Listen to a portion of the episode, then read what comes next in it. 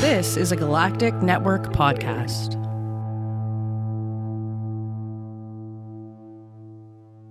The Podcast of Terror is a great podcast. It's covering movies that are not for children, and thus this podcast is not for children.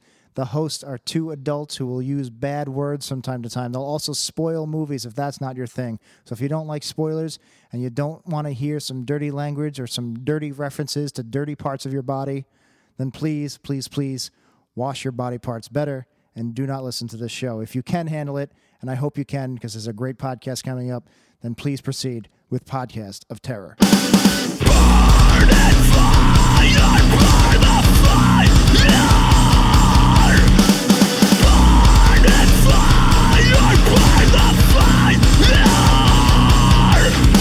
the fire. Welcome to episode one twenty-nine, Shut Up Joe. Uh, this is the Podcast of Terror, production of the Galactic Network. For more on this podcast, including show notes, contact information, subscription links, go to g n cast dot com slash bot. I'm your host, Matt Stein. With me, as always, is Corey Giggle Fairy Scott. Okay, I'm gonna I'm gonna allow that.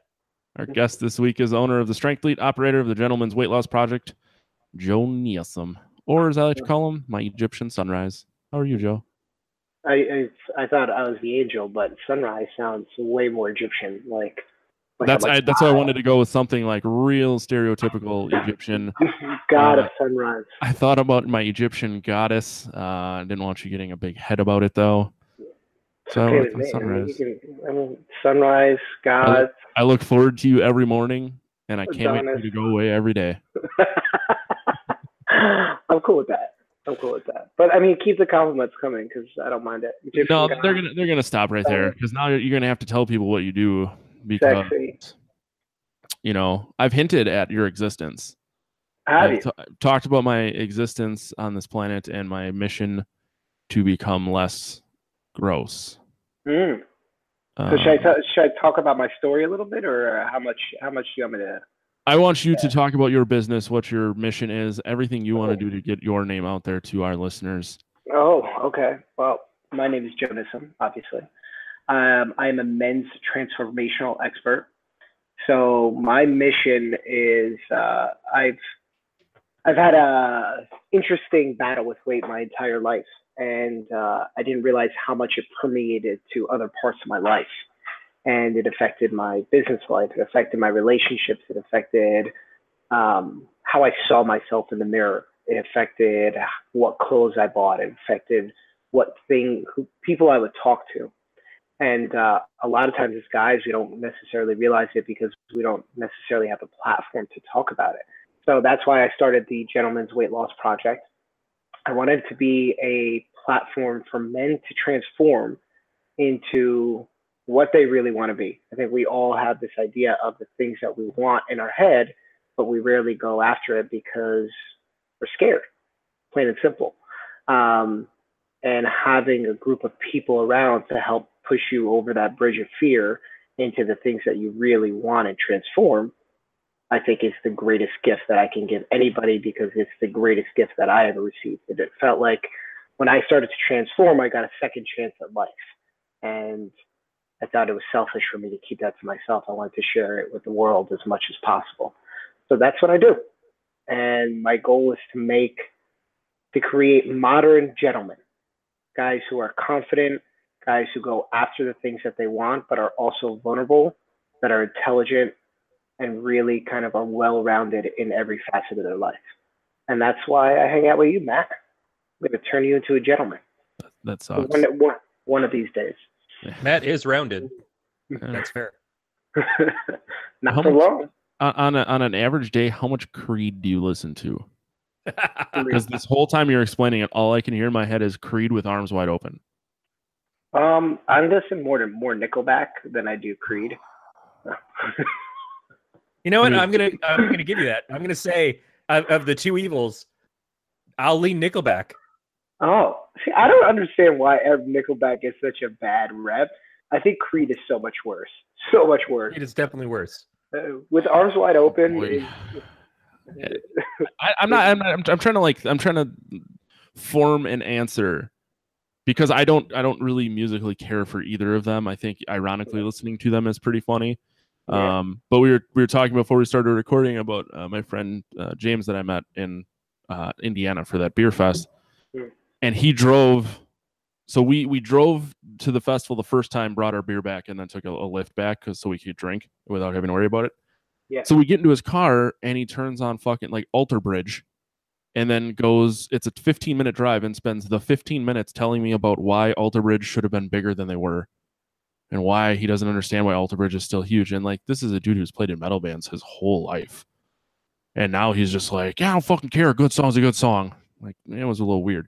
Uh, tells me he listens to the Godsmack self-titled like once a week, which I think is strange, but whatever. I listen, like, I think it's funny and ironic to listen to that stuff. Same with Nickelback and uh, and Creed. Um, are you being ironic and funny in front of other people, or are you doing it on your own? Because if you're doing it on your own, it means that you like it.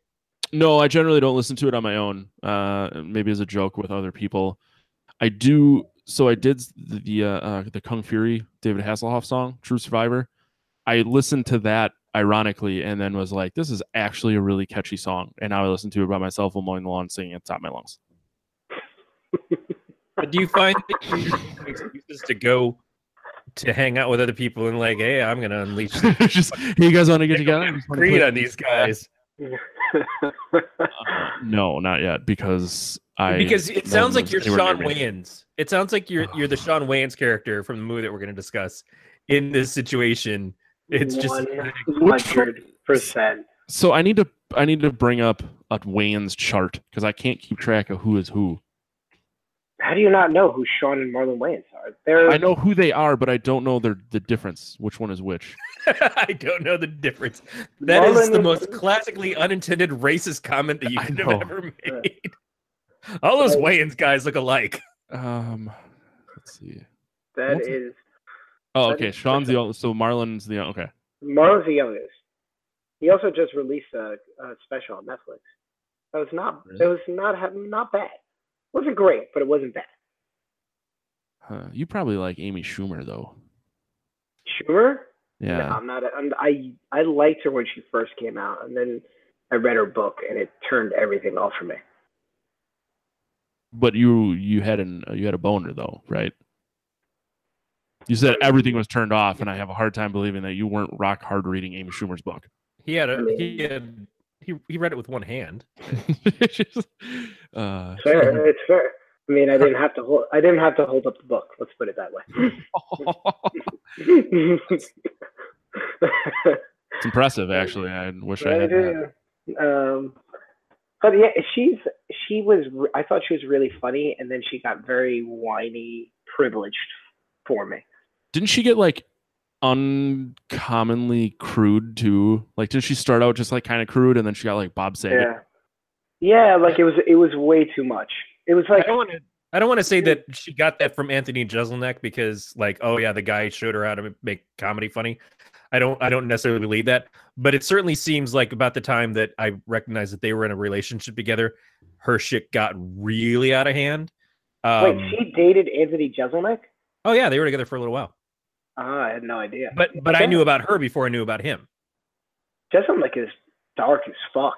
But yeah, funny. And I love it. I I love his humor, and I like a lot of Amy Schumer's stuff. But I do see like it's not so much that she she changed her humor; it's that she is critical of the things that she makes jokes about at other times, and then she gets criticized for doing stuff, and then she has to kind of like go back and say, oh, although that's not really like this isn't meant to be sexist, even though it's totally fucking sexist, uh, or this isn't meant to be fat shaming, although she fat shames herself all the time. I, it's just it's a little aggravating, but I don't I don't hate on her for it. It's too self-deprecating for me, like where I honestly like I feel negative watching it. Like there's that line between being like I have a sense of humor about myself versus like to the point where it's like, okay, this is overly self-deprecating. I can't take this. It's too much. That's my thing with her. Like, it became too much, and not for nothing, she doesn't really have, it doesn't seem like, like, if you've ever read, like, some comedian's books, like, like Kevin Hart, or, uh, or even, like, Trevor Noah's book, like, these people I, had some rough upbringings. I don't, I don't want to read Kevin Hart's book because I never want to get yelled at by a novel. It just that's some funny shit right there. That's awesome. I, I don't imagine they can make the font big enough for the all caps that that's screaming at me. I just oh my god, that's really funny. See, I think Kevin Hart's really funny, but I also think he's he's like, man, there's no good way to say this. He's but try, um, please. He's white, he's white black. Like he has like a very what? What Corey? I don't know that that's where I knew you were going, but please continue. Well, well, his his his like outlook and the way he approaches all his jokes are like from a very proper place, and I think that's why he's very popular with the Caucasian crowd. Should I just put some crickets in there when I go to edit this thing, or what? I don't. I don't necessarily know. Like, understand what you mean. Like, what do you mean? I don't even know what I mean anymore. I don't. I don't. I, just, I don't understand the the proper. But I. I do. I, certainly, his stuff may be not necessarily sanitized, but it's it's it's aimed at being acceptable by by people of of all races. It's not necessarily like just from a, a black point of view. It, it's very. Oh. He's not a black comedian. He's a comedian. He's a comedian, right? Yeah, and he, he's very into his brand, and he he knows how to get his brand to be valued, and that's fine. I don't necessarily, I don't necessarily like his stand-up comedy again because it's just really loud and a little obnoxious for me. But I've liked him in a lot of things, uh, so it's it's again, it's nothing against the guy. It's, yeah, yeah. He but deserves not, all the success he has. He's not Dave Chappelle. I'll put it that way. Like Chappelle, I think is just brilliant. Mm-hmm. I think he's smart and he's like just a naturally funny dude. I think Kevin's like a caricature of himself. Like right. He's just he's always in a character. He's always like hyper-tense and yeah. and and, and yeah. I can totally get why people would find that to be funny. It's yeah. just that's not where I I like more absurd humor. Uh, yeah. So just because his stuff is so offensive, it's not even necessarily the offensive part that I think is funny. Although I yeah. do love that balls out, just like ripping anybody to shreds. Yeah. But it, it just it sometimes the stuff comes out of nowhere that I just laugh because I can't believe that he put those words together in that way and made yeah. this thing, made the statement. And it's so brilliant at the same time as being so subversive to what he's talking yeah. about. And I. Th- I think that there's a lot of room for different people in comedy, and yeah. and Amy Schumer is someone who I have definitely found funny at times. I've enjoyed her show at times. It's just maybe I hit that, the wall with it. Do you think Louis C K is going to be able to come back? I love. I I think Louis C K is a very funny dude. No, and, but I, I, I, go ahead. Aziz Ansari got accused of similar. No, Aziz Ansari got accused of being in a shitty date. You know, he I wasn't he, whipping thought, his dick I thought, out. I thought the story was that he whipped a dick out.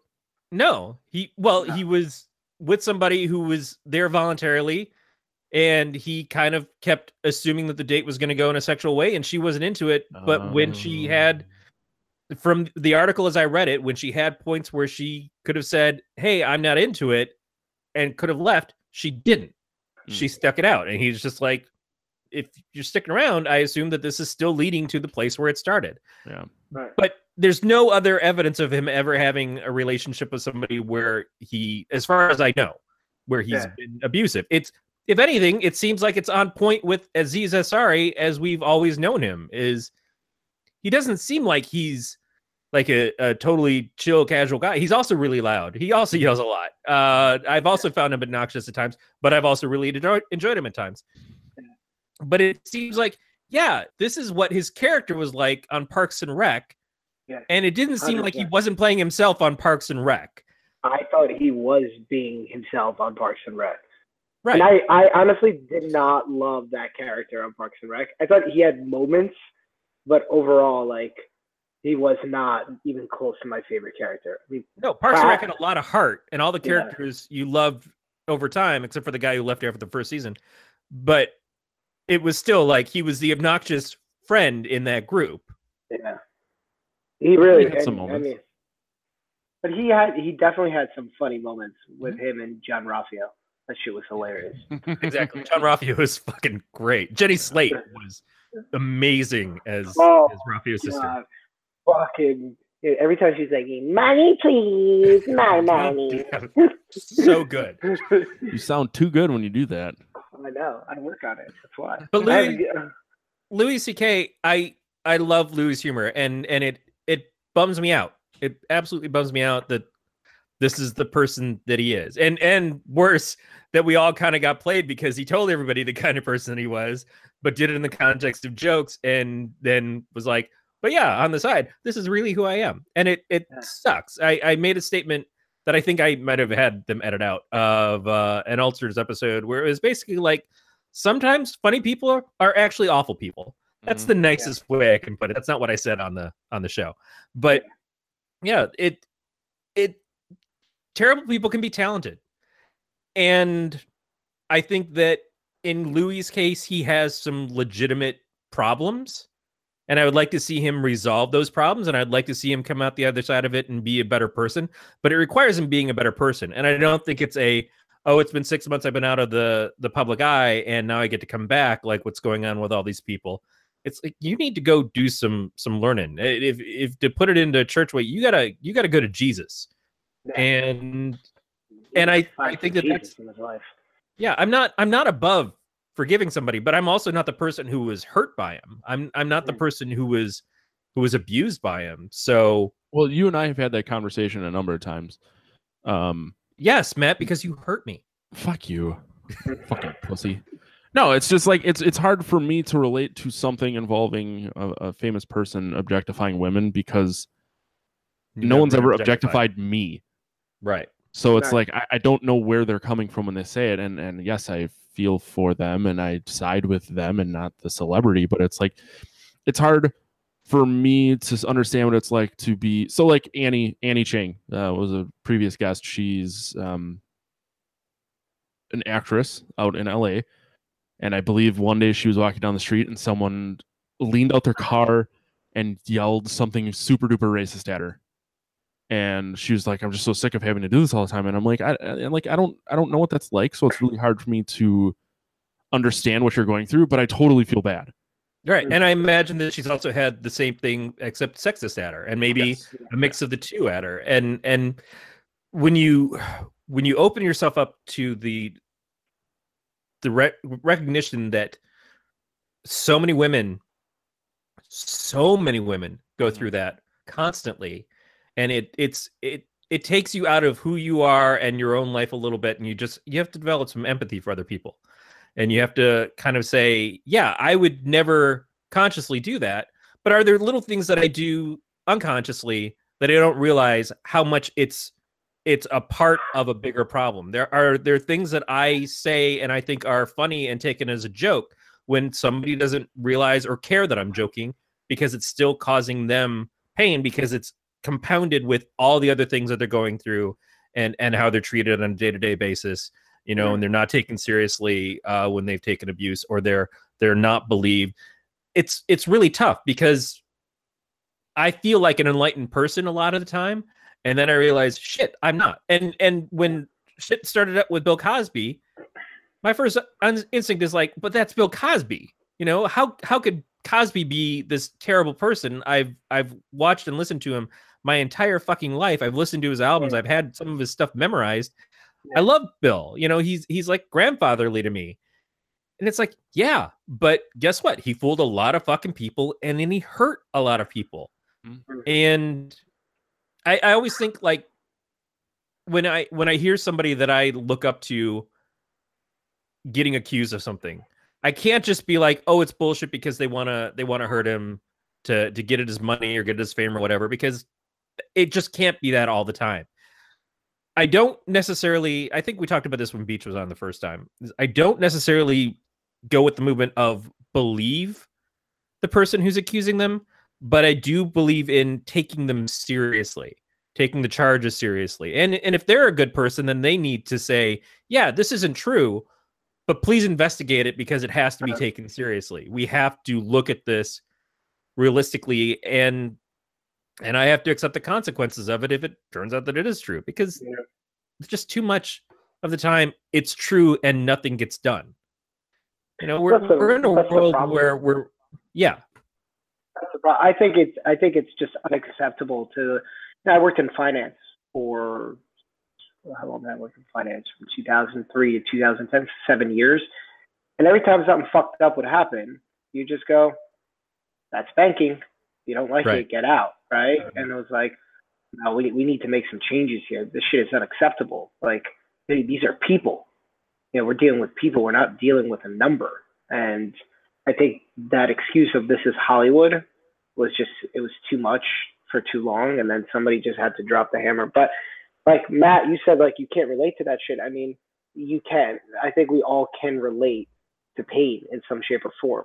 You know what I mean? Like, yeah, yeah. I mean, maybe not specifically that, but like, you know, I'm a proud Egyptian, you know, but I also was, you know, had an Egyptian flag hanging in my car after nine eleven and got a rock put through it.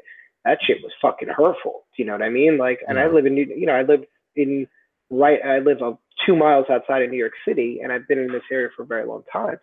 And I was in high school at that point. I had nothing to do with anything. The right. church that I went to was an Egyptian church. They literally, we showed up one Sunday, and the entire all the glass was shattered. Like somebody came through with like a fucking sledgehammer and shattered all the glass. And it was crazy. Like, and I wasn't the only Egyptian person that experienced that. It was like anybody who looked Middle Eastern, you know, like my mom was like, you got to put this stuff away. And I was like, no, I'm not. Like, you know, I'm an American. Mm-hmm. And I was fortunate in some respects to, but that was hurtful. Like, because you felt like you were being, people didn't even want to even hear your side of the story. Right, because hate doesn't take time to find out the right. detail. And right. anger doesn't take time to to go in and say, oh, well, you're not you're not that person, you're this other right. person. It's just right. like, I'm just angry, or I'm just I'm just mean, and right. I'm just hateful, and I'm just pointing at whoever I feel like pointing at and putting whatever I want to on them. Yeah. And and and you have to deal with my shit at this point. It, it's yeah. it's no fault of your own. This is my shit, but I'm gonna spread it out all over the fucking place. Yeah, and it's it's like I, I get when when somebody feels victimized, like I can uh, I can appreciate that, because can you imagine like opening up and telling somebody about that shit and then nothing happens? You know how bitter you are. You know how like you know unsafe you feel. Like there's no way you could do anything. It's it's fucked up. It's a fucked up thing. How did we yeah. get down this hole? Um, it's either but, this or we're going to talk about food. Yeah. So. That's true. That's true. We're trying to change it up a little bit. We can only talk about chicken breast, broccoli, and white rice for so long, Joe. Yeah, that's true. Yeah, I made pulled pork before the show started. I haven't eaten any of it, so I kind of resent you guys right now. And that's not a race thing. That is a hunger thing. I had a uh, stuffed chicken breast. Did you, the, did you make it? The one that I said? It, it's like a variation. I've done it before, but it was uh, awesome. Greek, Greek yogurt, spinach, and uh, red onions. Oh, that sounds awesome. Yeah, it was pretty good. I, I had to stop at the store because I knew I didn't have any food. I needed I needed chicken breast. When I was I was out of meat. I, like I told you, I'd eaten everything before I left, and yeah. Uh, Matt, what do you uh, what are you bringing us for drinking? I'm taking it easy. Um, I did look at my Untapped. I sampled thirty-five beers yesterday and Friday. But I knew that I figured Joe would be like, what the fuck? Well, it's like a lot of times it's like a sip or an ounce. So calm your tits. Um, I, this is just for you, Corey. It's called Double Dry Hop Sparkle Motion. I love double dry humping. Yeah. Oh, oh, it's over here. I get that right. Mm. It's from Narrow Gauge in Saint Louis. Uh, my buddy James stopped there on his way from Kansas. And uh, is that a sparkling rosé? No, it is American. It's a double dry hopped American pale ale. It's really fucking good. Um, yeah, but I just. What, I told you. What is your top three favorite beers? Style or, or beers? So you're the second person to ask me today what my favorite beer of all times is, and that is a very difficult question. I know. It's like um, picking your favorite job. I've had some things no I've had recently that I thought were really fucking good. There's this brewery called Aslan in Washington, D C Uh-huh. Someone got me a, James actually, it was a, a, a cotton candy double I P A. That was really good. It did not taste like straight sugar. Um, he got me. What did it taste like? Uh, did, I mean, did, it, it, did it kind of taste like cotton candy, or like? Yeah, yeah, it was like sweet. I imagine it was like if you took a ball of cotton candy and just like poured water into it and watered it down to a drink. Yeah. So yeah, so it wasn't like overpoweringly sugar or uh, sugary or anything. Um, James also got me a, because I'm a basic white bitch, it was a right. pumpkin spice latte milkshake I P A. Yeah. Ooh. This, this podcast is over. um, that one was really good. Um, but the, I've also had I have like a rye barrel aged sour in my basement called Pentagram from Surly out in Minneapolis. That's really fucking good. Mm. Um, and then also, like I was telling you yesterday, the cinnamon toast crunch beer that I had. It's called yeah. Chemtrail Mix. Uh, that one was oh fucking amazing. Like, what's your favorite beer to like keep around the house? Like, if you're gonna have a beer with dinner, what do you? What's your table wine? So if I'm having one, so if I'm eating and I'm having one beer, I'm having a fancy beer, and and, and I try and have something different every time. If I am drinking all day and I don't want to die, Coors Light. Yeah, buddy. Fucking oh, water. Yeah, yeah. Faithful. Um, I used to li- like uh, um, High Life was my beer, and then they changed the recipe a little bit, and it doesn't taste quite the same. Um, but every year, uh, my grandpa's. Uh, not really. Yeah, I, I like grew up, I grew up sneaking Miller Lights out of my parents' fridge because that's what my mom drank, and now she switched to Bud Light. So uh, yeah, and I'm also thirty, so I don't have to sneak beers from my parents anymore. Yeah. Um, but yeah, so my grandpa loved High Life, so I use I drank I drank it quite a bit in remembrance of him. So every year on his birthday, I get a tall boy of uh, High Life and a pack of Snowballs. And like that's really the only time I'll drink High Life unless I can't get Coors Light. But where in the fucking where in the state could you not get Coors Light? Yeah, seriously. Do you like Budweiser? No, it gives me the shits. I think Budweiser is gross. Like fucking people I know, they just fucking love Bud. I'm like, this is disgusting. Yeah, my mom claims she gets really bad hangovers from Miller products now, but excuse me, not from Bud. And that's because it's rice versus wheat. Ah. Uh. Are they owned by the same the same company now? No, Anheuser-Busch still owns Bud, and Miller Coors own is Miller and Coors. No, no, no. But Miller Miller Coors are owned. That's what I meant. Miller Miller like High Life and oh yeah, yeah, yeah, they're made by the same people, right? I be, yeah, I believe P B R and Schlitz is too. No, because what is that? Do you like that that brewery out of Chicago? That's really good now. That's really big. Which one? What are they called? Goose uh, Island. Goose Island. Yeah. yeah. I um, love it. When I was in Chicago last year, like it's. I th- I think I think Goose Island's base beers are not good, but their Bourbon County is phenomenal. Mm. That's their, their yearly release. I have. Beatmaster, Beatmaster in the chat just said Budweiser is like recycled German beer. Yeah, probably, probably. Which I assume the recycling means it's gone through your system, like one of those. Yeah. Civet cats that eat the coffee beans and shit them out. Oh yeah. Just like a colonic. Yeah, I'm going to be opening a Bundaberg root beer. It's Australian family owned. I uh, got a four pack of these at the Safeway on Friday because I wanted to put one into the pulled pork that I just made. So wow. I'm going to give this a Ooh. shot. It's got a pull tab for the for the cap to come off. That's a nice little bit of fizz. So I I am drinking uh, a Brita filtered water for everybody who wants to know. I, I have I got backup water. I don't know where my wife put my big red cup, so I'm running out of Nalgene like a gym bro. Do you uh do you do you like hard liquor, or are you just are you really more of a beer person? Not really. I like whiskey and yeah. bourbon and scotch, but so I like super fucking weird beers, as was just proven by what I say yeah. were my favorite beers of recent times. Yeah. So just getting like scotch or whiskey, it's more expensive up front, but then you're stuck with the same flavor for a long period of time. So like a friend friend of the show, previous guest, buddy of mine works at a distillery in California. He has sent me their whiskey, and I thought it was really good, but that was shit six months ago, and I still have over half the bottle because I just I don't I don't drink it that often. Um, and I really want to get Pappy. Like I, I, I have to try Pappy. Mm. But Pappy. I like what you say. Pappy. Shut up. um, um, but yeah, so I mean, I don't, I don't, I don't not like hard liquor. I just it's easier for me to gauge how how drunk I'm getting and how much I'm drinking by doing beer versus liquor. Um, the the last time that I drank straight like booze all night, mixed drinks, I, that was the first time in my adult life I blacked out, and that was seven years ago. Really? Yeah, and I don't want to. I got real close. Um, every year, the day after Thanksgiving, we have Friendsgiving, or as I like yeah. to call it, Blackout Friday. Yeah. And yeah, when I no, told my I, wife, I, I talked to you that morning. Oh yeah. So yeah, well, I forgot about that. Um, but yeah, so my goal is to not drink fancy beer all day, and that's exactly what I did. And by the end of the night, I st- I did some time traveling. Yeah. But I kept my shirt on, and I didn't throw up. What was a, do you know, like beer? I I never put it together. I actually have like this. this thing with beer, like every time I would drink beer in college, I mean, I'd always end up puking.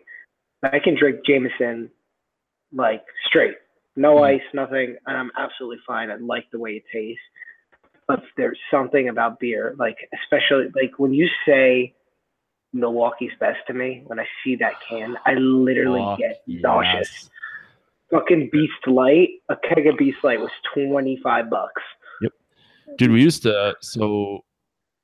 We went the okay. So when we started Sky and the Execution, the, the house we practiced at, there was like a pick and save, like a half a block away, and I just turned twenty-one, so I'm broker than fucking dog dick. So I would walk up to the pick and save, and I could get a four pack of Beast Ice Tall Boys for a dollar thirty. What are you doing to your dog's dick? Don't worry about it. That's all right. Clearly spending all the dog's dick's money. So yeah. What? yeah. There's a fetish for that. Don't worry. There's corners okay. of the internet that they want to see my dog's dicks. All right. Let's let it go. But yeah, so you could get a six pack of Tall Boys of Beast Ice for like a buck thirty, and that shit'll get you drunk. Yeah, dude. I can't do it. Like those two. You ever do like Edward Forty Hands in college? You yeah. I wasn't in college, but yeah, you have to keep in mind I went back to college when I was older and I didn't really go to a college. But yeah, yeah. I did it. I did it a couple times and I just got really full every time. That's gross. It had gross. nothing to do with being sick or like I wasn't too drunk. I was too full. Really? And your hands so were warm. It's terrible. We did it. I was out at the Arnold's in two thousand four and I was trying to, to uh, I was trying to qualify for junior nationals in weightlifting, and I remember we did it after. It was like my team, there was like there was three of us who were juniors that were trying to make that national team, and everybody else was, you know, like over twenty-one, so they were like, you know, they were they were competing on the senior level. And the three of us who did it that night, we did with uh forties of Colt forty-five. Oh, we got drunk for like four bucks. It was literally the most disgusting night of my life. Just remember sweating a lot. Yeah, that would probably do it too. I remember I was uh, maybe sixteen. Mickey's, a forty of Mickey's, and a bunch of soft shell tacos from Taco Bell. What's Mickey's? Mickey's malt liquor? Yeah. I don't it's got the, know the B is. on the label. It's probably like two slots over from the Colt forty-five. Hold on. Let me see if I recognize this. I'm going to look it up. Uh yes, okay, I know what yeah. you're talking about. Yeah. I keep trying to find that that Chichamona beer you told me to get, and I just I haven't seen it. The one that I told you about? Yeah, the Chimay. Oh, the Chimay. Oh, Chimay, it's lovely. Yeah, I, and then like I know I've seen it, I just I can't find it now that I'm actually trying to purchase it. It's like you can get it anywhere. It comes yeah. in like a nice big bottle. Some of the if you get a good one, like a an aged one.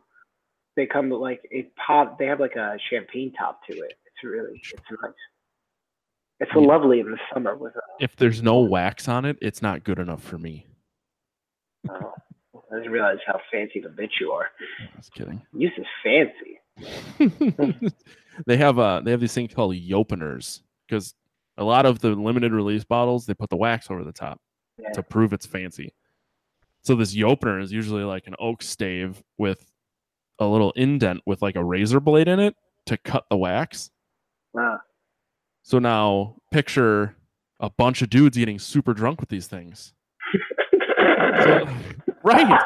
Right. Oh, so, it's a fucking recipe for disaster. Yeah, yeah. So I first heard about this at, at Dark Lord last year, and then this year is more people talking about just how many times they've sliced their fingers open using these things. Oh my god. That yeah, I'm like, mm, yeah. Fucking idiot. I wanted to buy one, and I was told no by my legal property. So it's probably better that way because I still have all ten of my phalanges. I, I never understood the wax point. I thought it was just Maker's Mark's way of like trying to be fancy. Even I don't. They, I mean, it doesn't like seal it. You know right. what I mean? Um, I think it it's just. Looks cool. Yep. Yeah, like Three Floyds. They every year they do different color wax. That's very cool. So like all of their fancy beers in seventeen were green. This year it's silver. I think it was like blue the year before, red the year before that. In a so century, you get through the whole sixty-four pack of Crayola. Yeah, so the next year's macaroni and cheese. Um, yeah, so it's kind of cool if you have them all side by side, the different color waxes, but it's a huge pain in the ass if you're trying to drink it because you're fucking shaving wax all over the place. And yeah, it's a pain in the ass. Yeah. Oh, yeah. But what's your favorite stout? Um, if you had to pick one. Him in a mirror. Yep. I did recently. Oh, Jesus, Corey. Um, I recently had with that shit. He's, he's very good. That's yeah. That's why I keep him around. Um, I had so there's a brewery called Three Sheeps in in Sheboygan. I know how much you love the name of that city. Um, because I couldn't pronounce it for the first two months. I'm like Sheboygan, Sheboygan, Sheboygan, Sheboygan, boing. Uh, Sheboygan, boing, boing. They have a, a coffee a coffee style called Uber Joe. And then uh-huh. I have uh, barrel aged Uber Joe, which I believe has like chocolate and what's chocolate? Hang on, barrel. I just love that you love things with my name. It's like you're, it's like your subconscious just yearning for me, even when I'm not around. That's very flattering. I didn't scream your name once while I was drinking it. Oh. That I'll tell you about. Uh, but, when, but when he threw up, it sounded just like he was calling out for you. Like no, notice that nobody nobody brought that up. He's like, I never call out your name ever. That I'll admit to. Um, I just want to fucking. So this is what I hate. Have you ever gone on Beer Advocate? No, I've never. I didn't so, even know that exists. Yeah, so a lot of times if I'm trying to find out if a beer is good, if I'm in the store, I'll go to Beer Advocate or use Untappd to see what people are rating it, and they'll give like a description of the beer. But oh. This is the way that people talk on fucking Beer Advocate. On the surface, Uber Joe lives up to its namesake. It's a big coffee beer, but as with most things at Three Sheeps, the story behind the beer is more complex. From a full-flavored roast we developed, the Collectivo coffee, to the vanilla we add post-fermentation to our partnership with Black Swan Cop Cooperage. Oh, Cooperage? Eh. Uh, and there are unique honeycomb-cut barrel staves that produce a deep barrel flavor. How come you go sex operator right away? Because that's what this person is trying to just tell me if the beer's good or not. Yeah, this is Matt's review of any beer. Drank lots, got drunk, fucked a stuffed animal. That's pretty much one hundred percent. That's a, that's a five-star rating for, for Matt Stein. This but don't they, don't they have a point system like Whiskey Advocate? Like yeah, isn't, yeah, yeah. It, it, it's a four. It's a they're, they're average four point five out of five. I give it a five. Um, but it's a bourbon barrel aged stout with coffee, cocoa nibs, and vanilla. Mm, so everything with nibs. Like yeah, that. There's a lot of shit, a lot of stouts with uh, cocoa nibs because it's easy, I think. But yeah, it was good as it's good as fuck. Mm, like, mm. Two more bottles. That's looking good. No, I'm just looking at pictures of it. Listen, singing Creed oh, in my head. What is your boat? And Corey, like, feel free to jump on it. What's your favorite? What's your favorite whiskey? Like, what's the best one that you've had lately? Man. I haven't had a drink uh, in twenty something years. Really? Yeah, I don't. I don't drink yeah. alcohol. My wife has never seen me drink alcohol uh, in, the, in the nineteen years we've been together. That's no, fine. It's it's not. It's not like I did it for some special reason or anything. I just stopped. But when I was. Well, one thing I was going to say earlier, I've never thrown up from drinking. Never? Uh, I've never, had, I've never had a hangover either. I have oh my God. definitely blacked out drunk, and I've definitely uh, one time I got a wonderful bout of uh, food poisoning uh, from jungle juice that had fruit that had been in the barrel that had soaked in vodka for forty-eight hours before uh, they mixed the the juice and stuff. But other than that, no, I, I don't I don't drink and never really had any ill effects from it. Usually it's like I drink, get stupid, and don't remember anything. You've never been hungover, even the night you blacked out. Yeah, no. I, I wake up the next day completely refreshed. Fuck you. I know. I have a I have a friend who does drink, just doesn't drink a lot, and he's like, I've never had a hangover. And I'm like, the fuck? Like, how can you really question your own life if you haven't been hungover? I am bad at everything. No, you're great at being my friend. Remember, Mountain Dew oh. and coffee makes me fall asleep. So it's... That's true. Oh man, I don't. I I barely drink anymore. Like, it's on rare occasion. I actually had a few drinks out last night. Um, and I like summer. It's gin. I had two drinks, and I was like, all right, it's time to stop now because I am like feeling two drinks. I'm such a bitch. Like, I was um. There was when the fuck was before I cut back on my drinking. I mean, I, I didn't drink like a, a, in a, an amount in which I was concerned that I was an alcoholic or anything. Yeah. But either way, I cut back, and then there was like one night I had like two, and I was like, "Holy shit!" My face started to get numb. I got the Twinklies. Um, yeah, I, I, it felt like like yesterday felt like when I was like eighteen and just starting to drink, and I was like, you know, every time you drink, you'd be so happy. You're like, I feel it. I was like, oh, I feel it. I'm mm-hmm. like, fucking, what the hell? Well, I was actually kind of nuts too. So yesterday, I, I opened my first bottle of beer at eight a m I had a nice uh, bourbon barrel-aged imperial stout with maple and cinnamon. I figured that was like a good breakfast beer. Mm, um, yep, yep.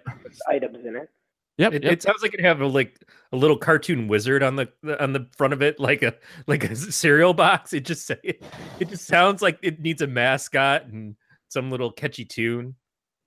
Fuck you, Corey. Cinnamon toast fucks. You know, just it just seems like it really be. So do we yeah. even have to really talk about the movie? Or? No, th there's this would not be the first episode in which we barely ever talked about the movie. I don't even know if we've said what movie we're talking about at this in this episode. I said it in the last one. It's um, a scary yeah. movie. So uh, let's go back to talking about booze. Yeah. Oh. What? So what? What is your favorite beer, other than Chimay?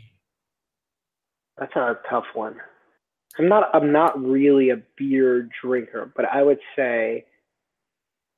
Like, I like stouts, and I like the Chimay, and that there's, there's like a, I don't know, it's kind of like, I like Guinness a lot, and I like Sam Adams a lot. Like, Guinness just a faithful. Yeah, uh, and like I like just a classic Boston lager. Um, I like uh, what's that English beer that comes in the cans? Those yellow cans.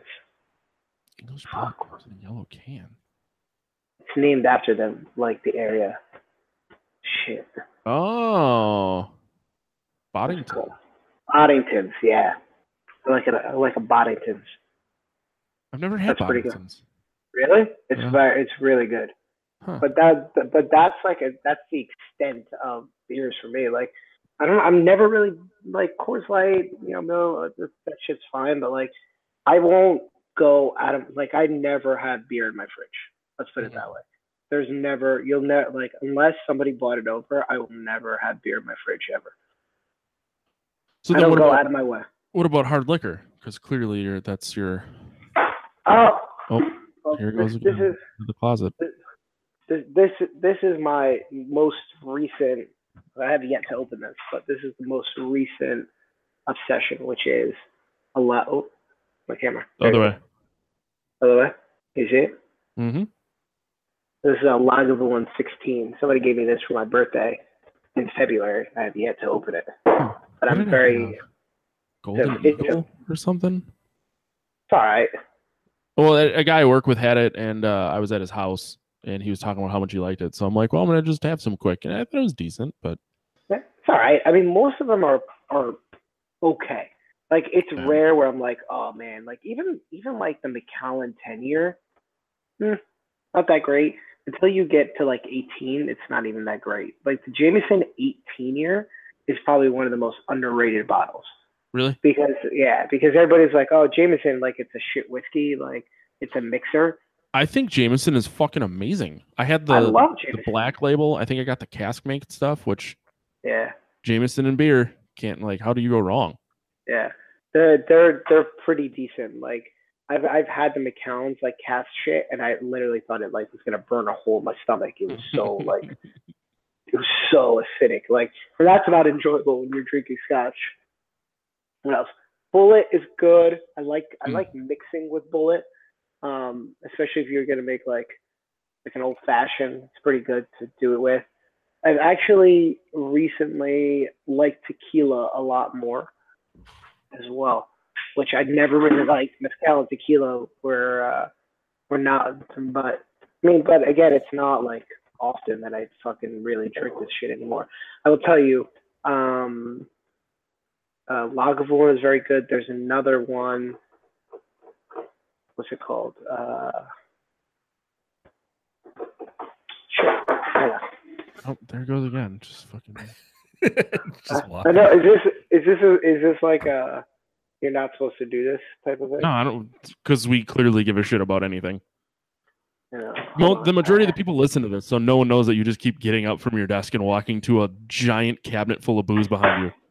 I know it's full of booze. It's, Man, I wish somebody would just come and drink it. What well, I like how oh, I barely drink, but you have what I can see is at least three shelves of booze behind you. They're not. It's not. It's just a bar, right? Oh, well, it's I can. I can only see not. From the waist down, so I assume you're not wearing I, pants either.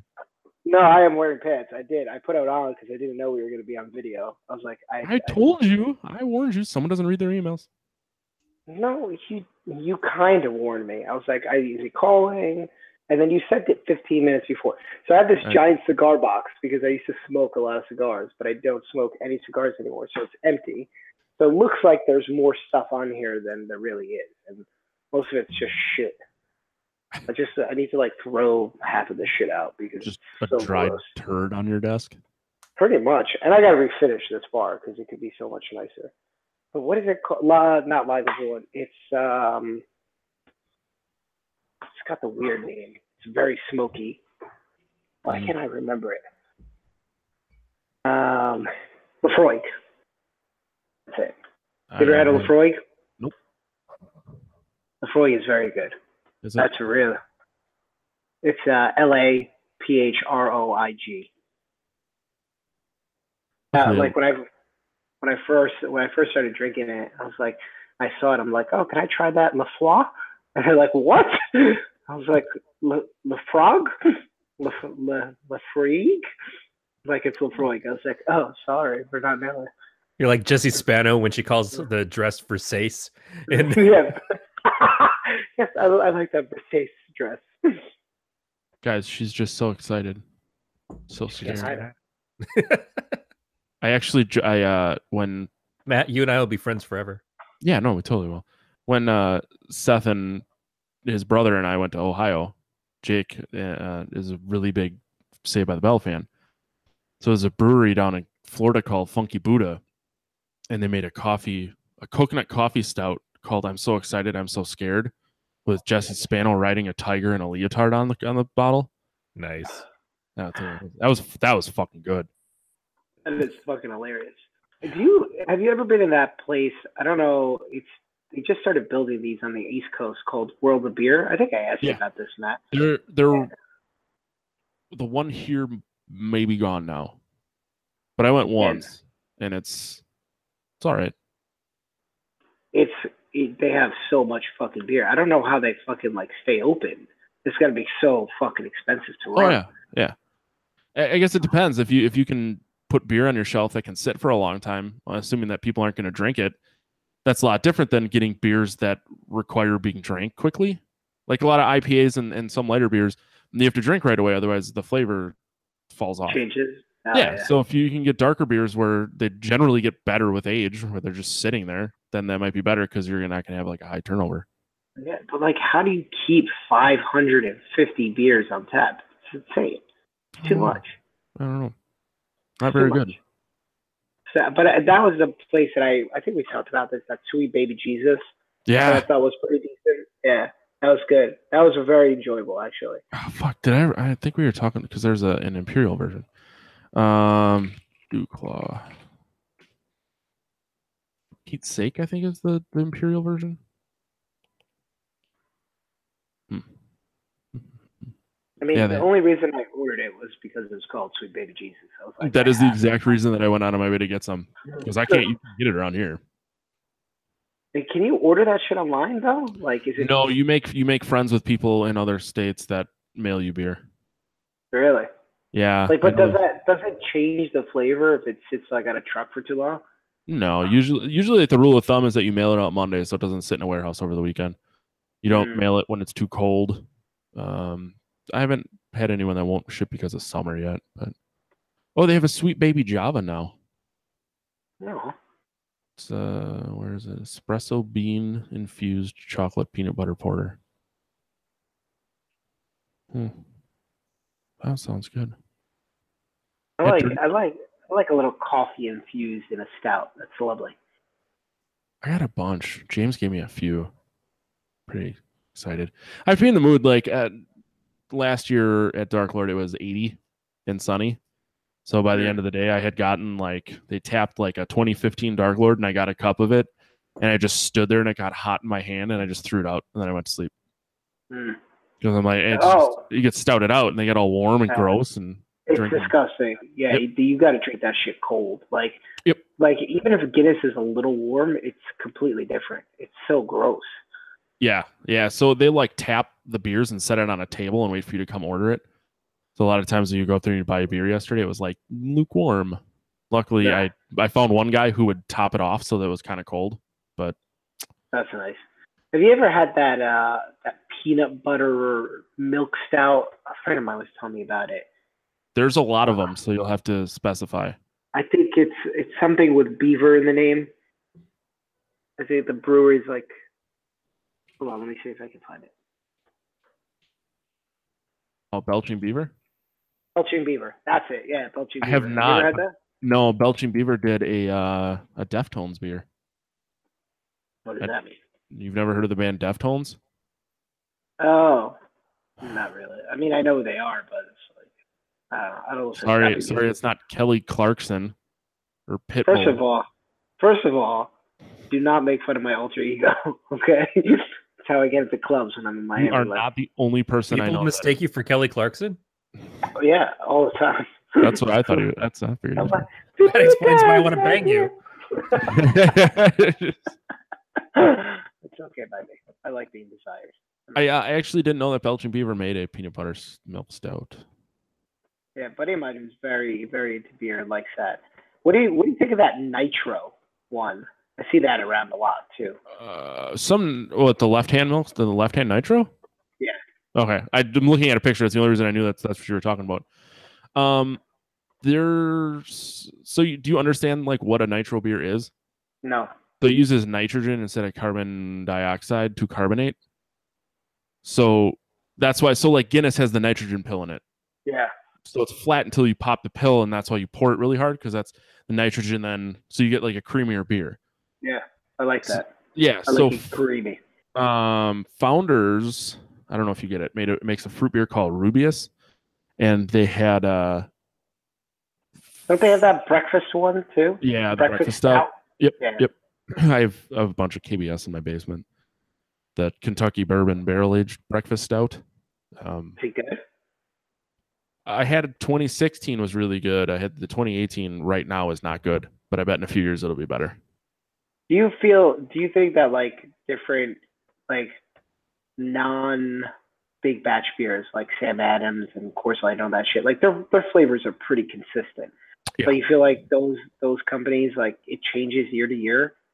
Every year. Really? It's kind of like wine. Mm-hmm. Yeah. I had, um, since, since I was there yesterday, uh, twenty seventeen Dark Lord was very good. twenty eighteen's way fucking better. Mm. Like, I think they just change their subtle nuances or, you know, something changes with how they make it, but it's still like the base. And that's, that's, um, so I'm really excited about this because uh, Three Floyds, the Dark Lord Brewery, started a distillery. So they're making whiskeys using their beer bases. So they're making Uh, they're using like their, their beer gumball head is like their whiskey base, but they're making Dark Lord whiskey. That's which I think, cool. yeah, which I think will be really fucking sweet. Plus, all of their labels are like metal as fuck. They'll look like like death metal albums. Yeah, dude. Yeah, God, which is got a, that metal label, bro. Which is you know why they have Pig Destroyer and Dying Fetus playing there. Yeah, um, you're never gonna see the New Kid Stout happen. You're you're not gonna get. Uh, you never know. The Fifth Harmony uh, whiskey brand, you know, it, that Hansen made mm, hops. Yes, but Hansen's doing a lot to try to rectify the fact that they've been Hansen. That's true. Yeah. Very true. I want a Kanye stout. That's what I want. I'd buy that. Mm, drink it up at it and say it's like slavery is a choice. Oh, boy. Oh, Kanye. Oh, Kanye. Oh, Kanye. I love Kanye. Do you really? Yeah, I love Kanye. I almost Kanye. got us to start talking about the movie, and then you talked about Kanye. Um, do you like his music or like him as a human being? Um, both. Really? With, okay. Yeah, with the exception of some of his recent shit, I just I don't agree with. I've never always agreed with everything he says, but I think he's I think he's a pretty enlightened dude. He's just I think he's a little on the spectrum. I think he's a little too enlightened, and he he thinks he's more enlightened than he really is. Does that make sense? As of recent, I would agree with that. Yeah. I think this whole, like, don't interrupt my free thought, I think that's just, it, to me, that feels more Kardashian than Kanye. I, I think, like, it, it's not uncommon for people when they get to be so popular and, and so looked up to that eventually they sometimes they get a complex. And yeah. it's, it's probable that he got a complex. But I mean, it also sounds like he's got some emotional shit going on uh, since his mom died, and maybe he's on some medications that are causing it. I don't know. I don't hate the guy. I'm I'm not into his stuff, but uh, I'd, you don't I'd have to agree with somebody's every single thought to to be a fan of him. Of course not. Like yeah, that's just not going to happen. I but I've loved his music since Graduation, College Dropout. Like I think his music. I love his music. And I've always liked him as a person because I think he's bold, and I like that he says what's on his mind. Not he doesn't cower to what the opinions of other people, which I like. I just don't always agree with what he has to say. Like I, but I like his zeal and I like his zest, and I like that he goes after what he wants. I think those are admirable traits. I think to make it at that level, you gotta have some level of enlightenment and intelligence, um, mm-hmm. and produce for some of the best. So I think there's there's a lot there's a lot more to that guy than what is portrayed, in my opinion. But I hmm. think as of recent, he's just I just feel like you can't be around. I think the Kardashians are just poison. Like mm-hmm. I just I really dislike them very very much. I've never understood why they were popular. Don't get them. I can tell Don't you why like they're popular. Them. Because they were produced by uh, Ryan. What's his fuck? Uh, for E! Network. So E! Network is supposed to tell you what's going on in entertainment, and then they created their own reality show stars, so they kept telling you how important their reality show stars were, putting them up next to the people that you were actually fucking interested in, and you just heard about it so much, it's like, well, they must be fucking important then. And so they, yeah. they mass produced their own fucking whatever. It's just, it's shitty, because there there should be a level of, all right, you're not allowed to do this thing if you're doing this other thing, because if you do them both, you got too much fucking power, and uh, it, it just shouldn't be allowed. If you're Comcast and you're the person who makes the pipes to get people their entertainment, then you shouldn't also be able to make your own shows or own your own channels or own your own news. And and when you when you allow that, then it means that people are going to get screwed, because you're always going to promote your shit over somebody else's shit. And the yeah. E! Network did that. They they said, hey, we've got our reality show people, so they're going to take up the first thirty percent of our news segment every day, and you're going to think that that, that they're actually newsworthy because of that. They're just going to keep poking you in the eye with it until oh, fucking yeah. you're blind to it. Yeah, I, I guess. Like I, I just, but I, I don't, I just don't think Kris Jenner is a good person. No, I don't think any of them are, are really good people. Yeah, I just don't think she's a good person. I think she really ruined those girls' lives, because those, you know, especially like my biggest disappointment with Kanye was that there was just something about that Kardashian appeal that I think is very attractive if you're a high-powered guy like him. Like, she's a powerful woman. She has a lot of sex appeal, but I don't even think she's attractive. I just, I don't find Kim Kardashian attractive. I think she's just, I think given her platform, there's so many better things that she could be doing. I mean, the thing that really, like, I, I love celebrities. I love celebrities and I love the platform that they have. And I like it when they use it for good. I just hate it when they do it to mislead people. Like when Beyonce came out with that vegan diet shit, like I was like really disappointed because I'm like, dude, this is you're this is just misleading people. This is stupid. Like this is not this is not evoking any kind of a lifestyle change or behavioral change, which is really what's necessary. You're just it's a thousand dollar meal plan. And yeah, that, that was the Gwyneth thing is the same thing of like, oh and, and it turns out she doesn't even live the shit that she she sits there and preaches. But I I don't I don't devalue them for that. It, it's it's one thing to to be popular for being attractive or be popular uh, for being a reality personality. That, that's all fine, but all she is is her brand. Uh, she doesn't bring anything else to the conversation. And so to have her sitting there and being a part of the same conversations that you're looking to Kanye to have because you respect his intelligence and you respect his voice, and then you've got this other person involved in it, it's like, yeah, but you don't, you you have nothing to do with any of this, and you yeah. feel a little let down by it. And yeah. I, I completely understand that. I, I just, I don't care. You know, yeah. it, it's their choice. But the amount of Hollywood couples that you know are just created instead of actually happening because they give a shit about each other. And every time we see a couple that seems like, oh, they're the ones who are going to make it, and then they don't, we all get disappointed. Uh, Anna Faris and Chris Pratt is is is a good example. We're going to be talking about yeah. Anna Faris and this everything, and it was a real bummer to see her and Chris split up. But yeah, then I'm also supposed that, to give a man. shit about John Cena breaking up with one of the divas from W W E. It's like, you watch your dog. I, I don't care though. It, it's yeah, no, but no, it's no, this manipulation of we're supposed to care.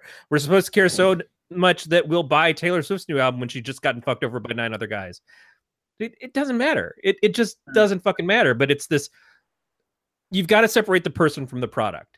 And I, I'm not someone who says that people in Hollywood shouldn't be able to be political. I'm not someone who says people in Hollywood should just shut up and entertain.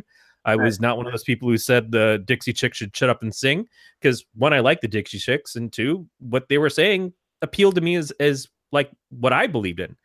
Hmm. But I do think that you have to realize that if you're just being loud to, to boister your product, then people are going to judge you on your loudness at some point, and your product may dry up. And I think mm. what's going on with Kanye is that he's continued to being loud and he continued interrupting other people and disrupting other people's shit to make himself look like he's the coolest one in the room. And then eventually people went, holy shit, this guy's fucking insane. This guy's an idiot now. Why would we listen to him? Why have, have the people that he's been pulling up that have all really respected him and stuff, all of a sudden they have to turn on him because he's fucking crazy. It, it's it's too bad, you know. Maybe if he would have just taken time away, but I think he's still out there and he's still saying all this stuff because he feels like that's what he has to promote as opposed to his actual music. And that's Which a problem you, for him. Well, I, I agree. I, I think there's there's a lot of truth to what you just said, and I think that he's starting to feel irrelevant or not as relevant as he was, and he is a very powerful voice. Like he's considered, you know, the Michael Jackson of this generation. In that genre of music, like he is a very influential person, and I think at that point you have a responsibility, you know, like do what you got to do, man. Like work through your shit, but just be be mindful of the platform that you do have and the way that people listen to you. Like people were really hurt by a lot of the things that he had to say, you know, yeah. like really genuinely like crying hurt because they look at him and they see him in a certain way. And like there was uh, an interview I watched on um, this New York City radio show called The Breakfast Club, and uh, T I, who's you guys know who T I right is right, yeah. Um, and he talks about confronting him, and he was like, you know, it, there is a very big difference between the the separating the person from the product. I think that was really intelligently said. And J. Cole, the same thing. Like they they had conversations with him, and it's like. I think Kanye is going through something that's way bigger than all the shit that he's spewing in the media. There's something really going on behind the scenes because he's not producing good music and there's something going on there. And I think it's, I do really think, like, how much can you surround yourself with people who are more of a drain than people who are creative and push you in a, in a way of growth that it's not eventually going to bring you down. Like, yeah, I mean, can you, how, accept, can you accept when you don't have the, the biggest number of uh, Instagram followers? Can you accept and, and find your new purpose in life when it's not the popularity contest anymore? Like, that's one of the things I really respect about Prince, is that Prince was a huge personality, was someone that everybody looked to for his fashion, for his his musicianship, for a lot of things and stuff. But Prince was also very good about just kind of like going and, and getting into his own head for a while and being out of the spotlight, you know, and then pretty, he put out a new album. Dude, he was a pretty private dude, right? Yeah. Mm-hmm. You know, and, and, and you don't have to be, and he didn't have to be, but he, when he chose to be, he allowed himself to do that. Yeah. I think it fucks you up in a very different way when you're always in the public spotlight, right? I think that's why probably Prince, Prince had such, was able to put so many great albums back to back. It was just, fuck, you were, you're not getting fucked up by what everybody thinks all the time, you know, and being in the public spotlight. And then when you did have something to say, at least it was like thought out and you weren't just reacting in the moment. Yeah, so. I think personally, I think Kanye wanted, would prefer that he was with Beyonce. You know, I, I think that he wants somebody who's going to bring that much more to what he has. And, yeah. and, you know, he can't, obviously. And I don't think Beyonce would go for it. But, but you look at Jay-Z, and Jay-Z has a lot of amazing shit under his belt and does a ton of things and is very popular too, but doesn't seem to have a problem with the fact that Beyonce is more beloved than he is, and at least not outwardly. And I don't know if Kanye could handle that shit. I think, I, I mean, but in reality too, like, isn't, I mean, is Kim more popular than Kanye? Is she not? I think with a certain demographic. No. I mean, like, I mean, fucking Beyonce is, she's fucking power. I mean, those, that's a fucking powerhouse right there. I mean, those two. But I mean, but Jay-Z could be doing more too. Like, his voice is very much needed at this point.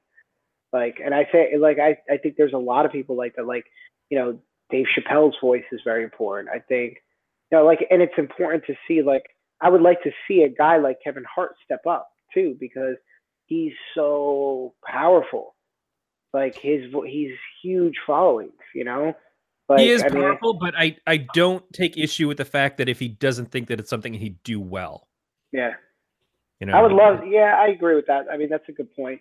Like, I think there's, I think it would be nice for him to step into that role, but maybe he's just not ready. There might be, I mean, could be very way. And he's not a very political guy either. Yeah, but when you see...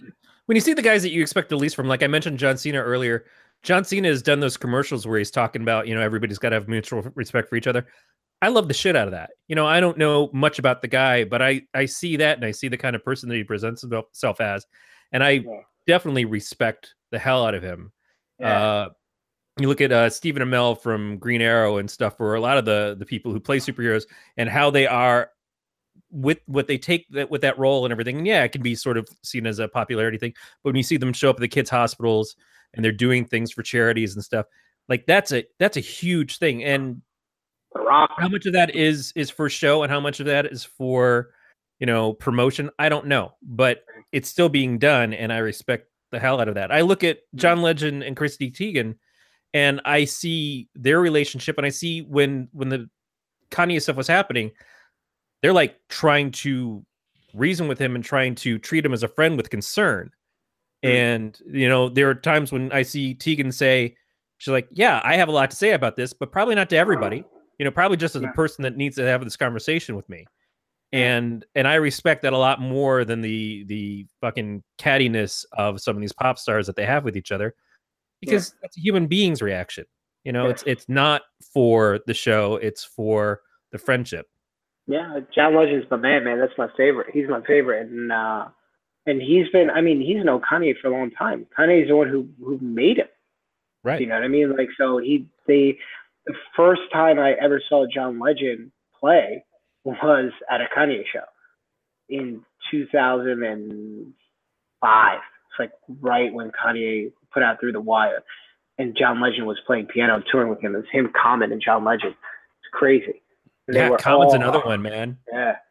Uh, I love Common, man. Common, Common's a shit. But I like The Rock. I feel like The Rock is a pretty genuine person. And I feel like because everything is like the, the platform, the social media platforms, I feel like the leaders of tomorrow are going to be those authentic people.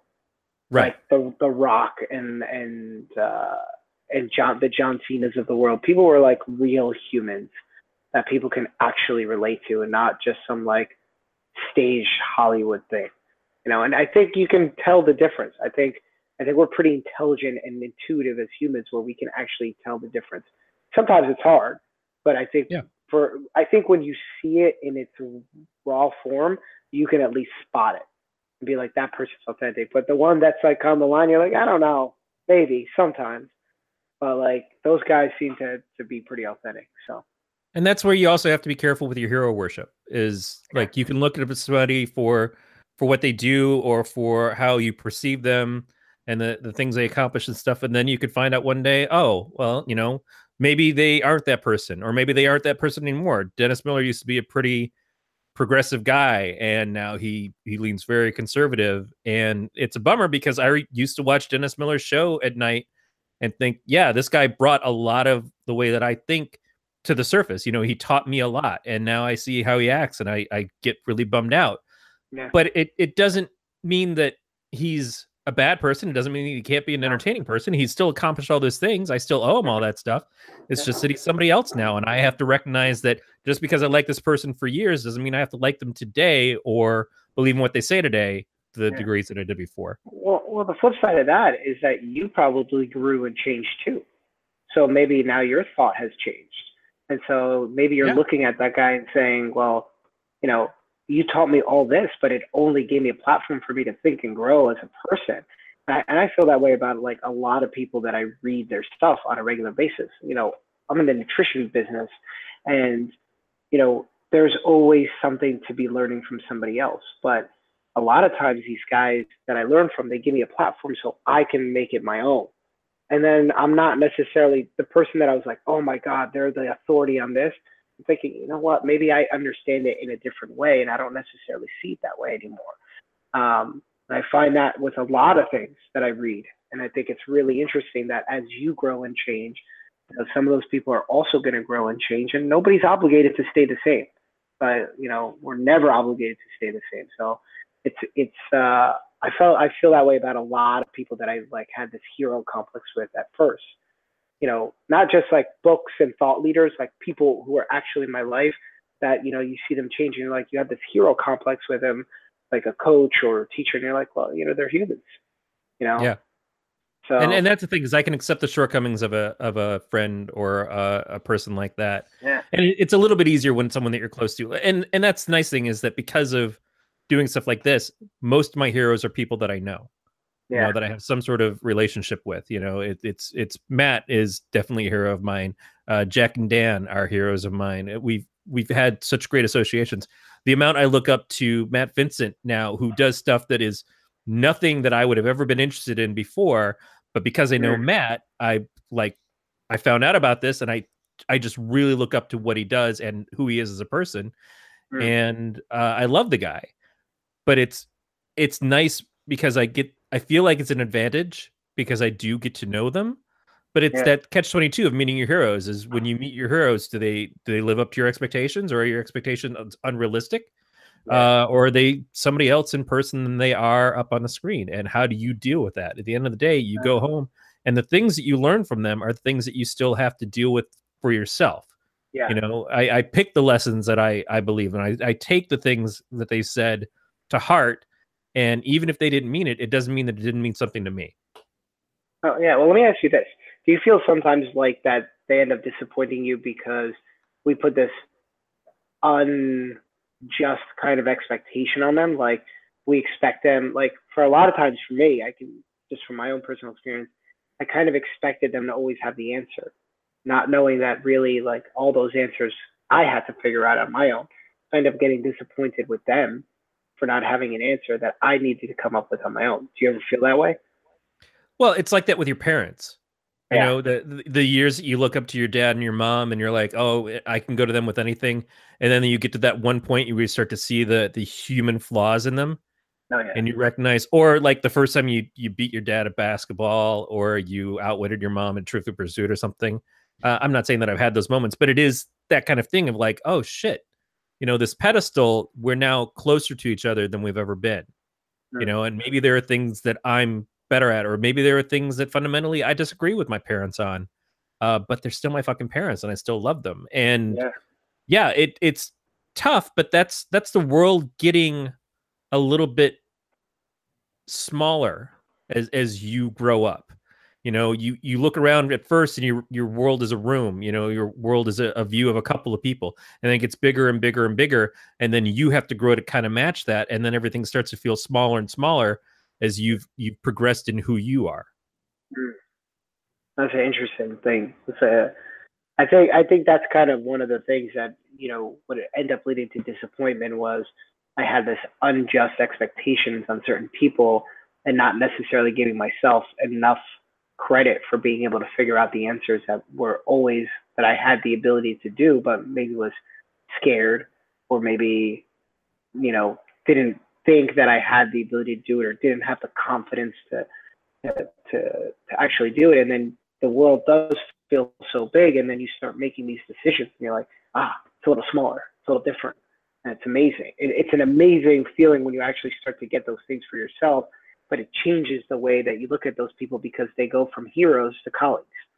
Right. And, and they're, they're the people who say, I don't want to be a role model. Don't look at me like a role model and stuff. And I, I think that's kind of a cop-out. Because you can't change someone's perception of you just by saying, you know, don't don't look at me that way. But what you can do is you can try to do right by people while still being realistic of who you are. Like, yeah. Hey, you know what? I'm not perfect. I'm not someone that you should worship or look up to for every answer, because I don't have every answer. I have a lot of problems in my life. I have a lot of struggles in my life. And I fuck up sometimes. I absolutely do. Yeah. But, you know, if you're looking for what the good parts of me that you like, I, I want to share that with you. I, I want to be a part of your life in that way. Just also realize that there's a lot of other good examples out there. And and you yourself can be a good example. You yourself can grow up and be the hero to somebody else. Um, yeah. But you're going to also have to take home that when you're a hero to somebody else, when you mess up, that's going to screw things up for them a little bit too. And you have to work with that and try to fix that. Yeah, it's it's it's a it's a cool thing though. I find it to be it's it's. Definitely some pressure, but it's also really cool. So I, I, I actually enjoy that. I actually like being able to pioneer something that somebody else can now learn from. You know, yeah, I think yeah. that's probably why I started my business, was because it was something that I struggled with so hard. And I know that uh, like it's not, it's not just a transformation of physical. You know, a lot of times our physical body is just a manifestation of what goes on in between our ears.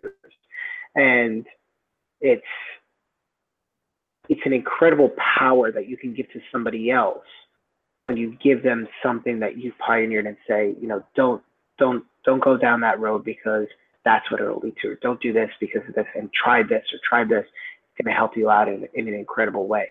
And to me, that's like that that transference of, of knowledge and power, and watching somebody take it and make it their own. It's probably like, I'm not a parent, but I, I would guess that being a parent somewhat feels like that, because like you're able to to take your skills and your knowledge and, and give it to somebody else and have them come back and tell you, I did it. And it's, and it's amazing. And it feels so good to be here. Like, and that is, to me, that's, you know, for me, that's like my, one of my purposes in life. And I, And I had a lot of trouble finding it. And then when that moment happened for me, I, I remember the first person, it really like knocked home. The first person I helped lose fifty pounds, it wasn't the weight that I helped him lose.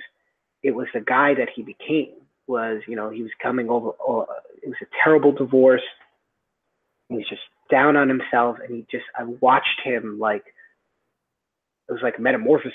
Like I, I watched him like change and turn into a completely different man. And that was like, I knew it right then and there. And that was, you know, probably even a year before I really took this thing seriously. So, you know, I think that's, uh, you know, that whole hero thing, like, it's incredible because we get to give that power. And, you know, no matter what, I think we're always somebody's hero. There's always somebody looking at us, whether it's a friend or a colleague or a brother or a sister. You know, my my older sister, Julie, she's a doctor, and I always put her like on this pedestal because I always thought she was so smart and that she always like pioneered her own way. And, you know, she'll say some of these things back to me, like, I watched you do this and I was inspired to do it myself. And I'm like, really? Like, that's really cool. And it's, a, it's, and I think we have, I, I would love to see that more heroes from the people around us. Like, I always think about my friends, like, times I don't want to go to the gym, I'm exhausted, I had a long day, I had a shit day, blah, blah, blah. And I think about some of my friends, I'm like, you know, with my friend Layla, I mean, I've never seen anybody just like work like this. Like, if she has training to do, she just gets it done. I think, you know, would Layla be doing this right now? Would my friend Matt be doing this? Friend Aaron, would they be going, you know, they do this, would they just put it on? And I pull inspiration from them. And I think sometimes we forget to pull that inspiration from the people around us. Um, and we look for those big name things, you know, we look at the Kanye's and, and all that, but there's so much around us that's so inspiring, that's so incredible. Um, and it's so positive. So. Yeah, that's a, that's a big reason why you're here. Cause that's yeah. what you, you bring to Matt. And the other reason why you're here is uh, cause we're reviewing Scary Movie this week. Uh, oh, we are. We're going to do it. Let's get five minutes of Scary Movie in. I know Corey wants to eat that, put that, put that sweet pork in between his lips. Oh God, I do. Yeah. So, Joe, you brought a Scary Movie. Yeah. Tell us about the movie. Give us a, a little bit of a rundown of this. Scary Movie is the most hilarious scary movie because it is a, what is it? A parody of every nineties shit scary movie, right? It was uh I know he did last summer, Scream. They pulled like a lot of that dialogue and they just did it in a really funny way. I thought it was hilarious. I think I remember watching that in the theater and like dying laughing. Did you see it in the theater, Matt? No. I no. I don't think I this may be the first time I saw it in its entirety. Get the fuck out of here. Well, really? It was on Comedy Central all the time, so I'd catch bits and pieces, but I don't think I ever watched it beginning to end. Is hilarious. I think that was Anna Faris's breakout. It was. She looks right? really young in this, but she was uh twenty-four or something when it really when it came She's out. So young in it. She looks like a baby. Um, but yeah, it is basically a parody of every bad nineties film. Bad now, did movie. You know that there was also Shriek if I if, Shriek if you know what I did last Friday the thirteenth? Mm-hmm. Say that one more time. Shriek if you knew what I did last Friday the thirteenth. It was another parody that came out around the same time, uh, October seventeenth, two thousand. Uh, had Tiffany Amber Thiessen in it, and Tom Arnold and Coolio. It it was basically no, the uh, same deal, uh, just didn't land in the way that this one did. I think because this one had the the Wayans as part of it. David Wayans are unbelievable. It was a pretty, pretty decent, pretty decent cast. Yeah, when you look and back on it, Carmen Electra's in it too. Yeah, she is. She was hilarious in it. Yeah. They stab, they stab her boob. You know, out comes the silicone. That shit was hilarious. So the first thing that I think of with this is that it reminds me of the Mel Brooks movies that came before it. And even that, if you look back forward, if you go back to the Zuckers and doing Airplane, it's like those things, those, those parody films that are like a bunch of different stuff parodied in such a way that turned this silly over the top comedy. Uh, but it also, a lot of the jokes feel old hat to me because of that, because I did watch those movies a lot as a kid.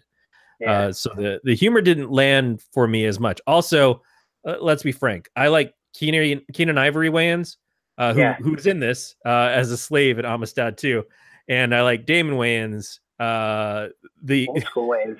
Sean, even being S W one as the D J on the old Living Color, and, and Marlon, they were always the the also ran Wayans to me. They were not the funny ones, in my opinion. They were not the funniest Wayans by any stretch of the imagination. But they had that show that I used to watch growing up. Do you, do you remember the Wayans Brothers? Mm-hmm. That show that they had on W B? I watched that shit religiously. And they were always like the the kind of like, they weren't, a, they just weren't as funny as, as Keenan Ivory and Damon. I mean, those guys are fucking legends. Yeah, I, I like Damon Wayans Junior probably more than I like Sean and Marlon. Actually, not even probably. Damon Wayans Junior is yeah. damn funny. Yeah, he's really funny. The, they the, the don't they have like a reality show now? I thought I saw um, something. Marlon keeps showing up. He had uh, a new series, I think, on Netflix. He had another show that was on A B C not too long ago before that that didn't make it. Yeah. Uh, I haven't seen Sean in forever. I'm not sure what he's doing. I thought Sean was. Is funnier than Marlon, because I think Marlon's like toilet, like, you know, that like over the top humor, like that stupid humor. It's like toilet humor. But I think Sean's actually. But I will say this: White Chicks was hilarious. That Not was probably Little Man? What's that? Not Little Man. No, oh, fuck you, fucking Little Man. Uh, White Chicks probably their most hilarious work. The two of them. Not a sentence you hear very often. Just throwing that out there. What'd you say?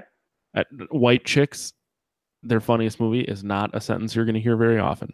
Although it, that is fair, though, because it's on a scale. It's, well, yeah, it's the funniest movie from Sean and Marlon Wayans, but it's, although right. I, I like Marlon in with uh, Damon in Mo Money. Like, oh, that was a hilarious yeah. movie. Yeah. I don't even know if I've seen that. Now I gotta Mo go watch it. Mo Money is worth watching. I, I don't know about now, but in the nineties, I watched a lot. There's a lot of movies that I rewatch. I like, you ever watch Bad Boys again? Oh God. Yep. It's it was. I remember thinking watching that, like, you know, when it came out, when it came out, like nineteen ninety-eight or some shit like that. I remember watching it thinking this movie is awesome, and then I watched it the other day. I'm like, this movie's not that great. Try watching the Rush Hour movies again. Oh. I love. I, I refuse to watch them again because I love them so much. I love fucking Chris Tucker. Yeah, it, that's the thing is like there is a point in time when we, this was acceptable. Uh, I I don't know what we were thinking, but yeah, the the the Bad Boys, they're doing a Bad Boys three, mm-hmm. and I just assume it's just be a camera spin around Will Smith and, and Martin Lawrence just the whole time, them handing guns out in the air and just looking back left and right, and the camera just spin around them for two and a half hours. I mean, uh, fucking, at least Will Smith is still in shape, and he can fucking he can still play that role. And Martin Martin Lawrence got to get in shape, man. He's had he's had it rough lately. Do Martin don't they, look. They made a Fifty Shades of Black movie starring yeah. Marlon Wayans. Is that a parody? I'm guessing. Gotta be. What did I just see that the actress from that was in? I saw her in something the other day. I'm like, oh yeah, she was in Fifty Shades of Black. Uh, Have you seen Fifty Shades of Black? No. Why would I do that to myself? I don't know. You seem to know a lot about it. I know a lot about a lot of things. Uh, no. So this movie came out, and then they had the other scary movie uh, sequels. And then they had None on Their Team movie, which is frankly my favorite one, but it touches on the the movies that I watched growing up as a kid. And they had epic movie. They had superhero movie. Superhero movies, okay. Uh, they had the Meet the Spartans. Like, th- I think the Wayans left after the second movie, and then the production company went on and did a whole bunch of stuff. But all of these movies have that parody of stuff that is funny right then. So it seems like the shortest shelf life films of, like, in this one they did the uh the what's up thing in the yeah. midst of it, and that was that was probably the most like taken out of one moment in time thing of zeroing in on that pop culture moment. It got way worse as they went on. Because it yeah. was it was seriously in Meet the Spartans, they had Britney Spears shaving her head uh, and and hold on to some illegitimate baby thing it, that are just like, yeah, for five minutes that this is in the theater, you might have a couple of laughs at this, but then you're done. I don't understand who's selling D V Ds of this shit. I don't understand who's watching this late at night on cable and going, oh yeah, I remember that. No, I don't fucking remember any of this. It wasn't funny then. It's all but, super timely. Yeah. And that that's exactly what it is. Like the, the Airplane movies to me, they're timeless. Are timeless. But when I watch things like uh, Robin Hood Men in Tights, I remember watching it just a few years ago, and they did the scene where the kid comes running across the field, screaming, holding his face. And it took me a couple minutes to realize that he's playing Kevin from Home Alone. And then the way they do that, he's like, I have to get home alone now. And it's just like this so blatantly like, oh, shit, now I get what you're doing. In that moment when it came out, I probably would have understood immediately. But it took me a while on this. I'm like, crap, that is just so... fucking hitting the nail on the head, kind of driving it into you humor. It's not great years down the road. Uh, this wasn't as bad at that as I thought it was going to be, concerning the fact that they actually try to have some coherent plot in this, although yeah. it's almost all ripped off directly from Scream and to a lesser degree, I Know What You Did Last Summer. When you, I mean, as a scary movie, uh, aficionados, did you guys enjoy the Scream or I Know What You Did Last Summer when it did come out, or were you guys always like, this is like this is kind of like crap scary movies, this is like commercial shit? I uh I had my first kiss to a scary a Scream movie. Oh, because I was in like eighth grade when that came out. Oh, that's so cute. Fuck you. And did your dad say you're good at it? Sorry, that's a that's a vacation reference. Was it movie theater? No, it was it was in someone's living room. It wasn't in the theater. I think oh. it was Scream two or three. I don't even remember. We reviewed Scream on here. We did. I, I I don't think they're bad movies. I just don't think they're. I think there's a lot of other better movies out there. Even when they first came out, I wasn't really. What about Blair Witch? The first one kind of scared the shit out of me. Then. When I watched it in eighth grade, yeah. right. now I thought the remake was I thought the remake was decent. Well, it's not really a remake, but the sequel slash reimagining, I thought it was really good. Um, I, I we we've often complained about uh, found footage movies where they never explain why there's always a camera rolling, and and, and the remake of Blair Witch they did. They had these glasses with cameras in them, and that's that made sense as to why whatever these people were looking at was always filmed. Mm. And I really really liked that about that movie. I thought yeah. I thought it was a pretty brilliant concept when it came out. It did scare the shit out of me when it came out. Mm-hmm. I, my friends and I saw Blair Witch. Uh, it was a download that somebody had done, and they brought it over. And we had thought that that was the footage that the movie, the Blair Witch, that had that was coming out like two days later. We thought that that was what it was based off of. So we saw it, and everybody in the room thought it was real. And uh, a lot of people had problems sleeping at night. Scream. When I saw, I saw it, I didn't see it in the theater. Uh, I went up seeing it on, on V H S, and I remember seeing it because of the fact that they were really pissed off at, at my town that I live in out here in Sonoma County, uh, because they they canceled on them being able to film at the school in Santa Rosa once they realized what kind of movie it was. Um, but I remember the the whole thing of, of Ghostface kind of sticking with me.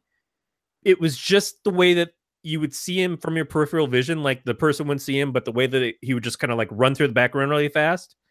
It, that imagery stuck with me a little bit. Uh, but it was a, it was a silly movie, and watching Scary Movie just so succinctly points out the flaws of Scream mm. and Scream two and even Scream yeah. three. They get to at a point in this. Uh, it's funny that it was able to parody all three of them. Uh, I Know What You Did Last Summer. I just never liked.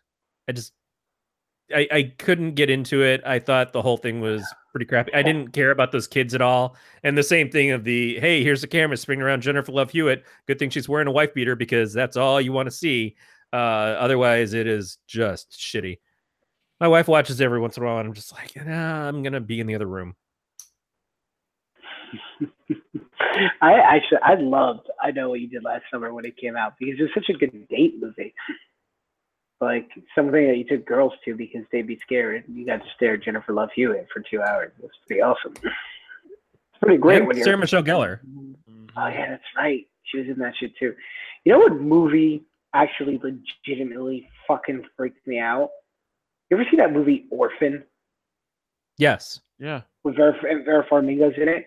That shit fucking gave me like fucking chills for like two days. That little girl was creepy as fuck. I watched that shit as a full-fledged adult. That is a, we haven't done that movie and oh man, that's a weird one.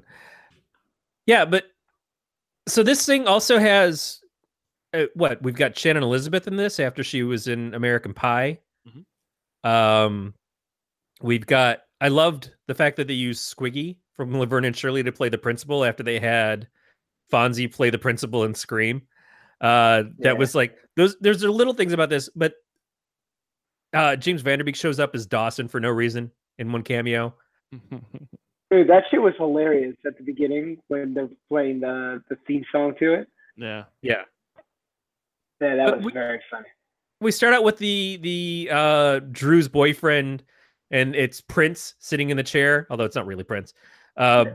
But it's like, oh, I, we're not, he's not my boyfriend. I fucked him a few times, and that's that moment of like, okay, yeah, because this was funny at that point. And it was this. Mm-hmm. This is what passed for a joke. Some of these things are just really easy, and a lot of the stuff there's the there's homophobic aspects and stuff that was just unfortunately yeah. that was the realism of what films were at that point. Is that this stuff at that time was considered okay, yeah. uh, was considered funny, and we've was outgrown Reg- some of it. Was Regina Hall popular then?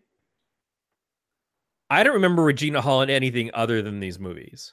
Really? Yeah. Because I, I don't I like I remember I kind of remember her being in these movies, but I I remember her more like being in like more modern comedies and shit. But I didn't realize that she was in this until I saw it again. I'm like, oh shit, is that Regina Hall? She's pretty. And she's pretty hilarious. She's great. She's absolutely great. I I find her to be one of the most watchable people in this. I think Anna Faris was spectacular because it's the first thing I ever saw her in, and she was just so good at the slapstick, over the top humor, and and yeah. playing the the dumb innocent character, uh, which yeah. maybe she's done a little bit to death, but she did great in these. And I I just I I think the the weakest points for me were probably the Wayans. Wait, Sean or Marlon? Or both. Well, Marlon always. Yeah. But I th- I thought Sean was all right. I thought some of his humor was pretty funny. Yeah, I agree. I thought Sean was pretty funny. The whole every every time they got done with football, he's like, "Come on, guys, let's go shower." sh- I thought that show was funny. Marlon Wayans got really annoying to me in this movie. He just plays that annoying character, yeah. like that fucking the, the stoner. Like that shit was just annoying. Mm-hmm. Probably something they could have fucking like wrote out of the movie right, without a problem. Very I don't think, have, think I don't think yeah, it, they could have taken him completely out of the movie and it wouldn't have changed a thing. But what he does is that he he humanizes the Ghostface, uh, the killer character. By those are the times when the character really gets to interact with the people more, and and when he would get high and it, the mask would change and he'd have the tongue sticking out yeah. or whatever. Like that was the, the parts where I think that that added something. Uh, yeah, that was, Sherry O'Terry was, was kind funny. Of a waste. Sherry O'Terry's so great too. She's great in everything. It, it, she was kind of wasted in this. Uh, yeah. The guy playing uh, Doofy. Um, yeah. I I couldn't tell you the difference between him and the actual original character in Scream.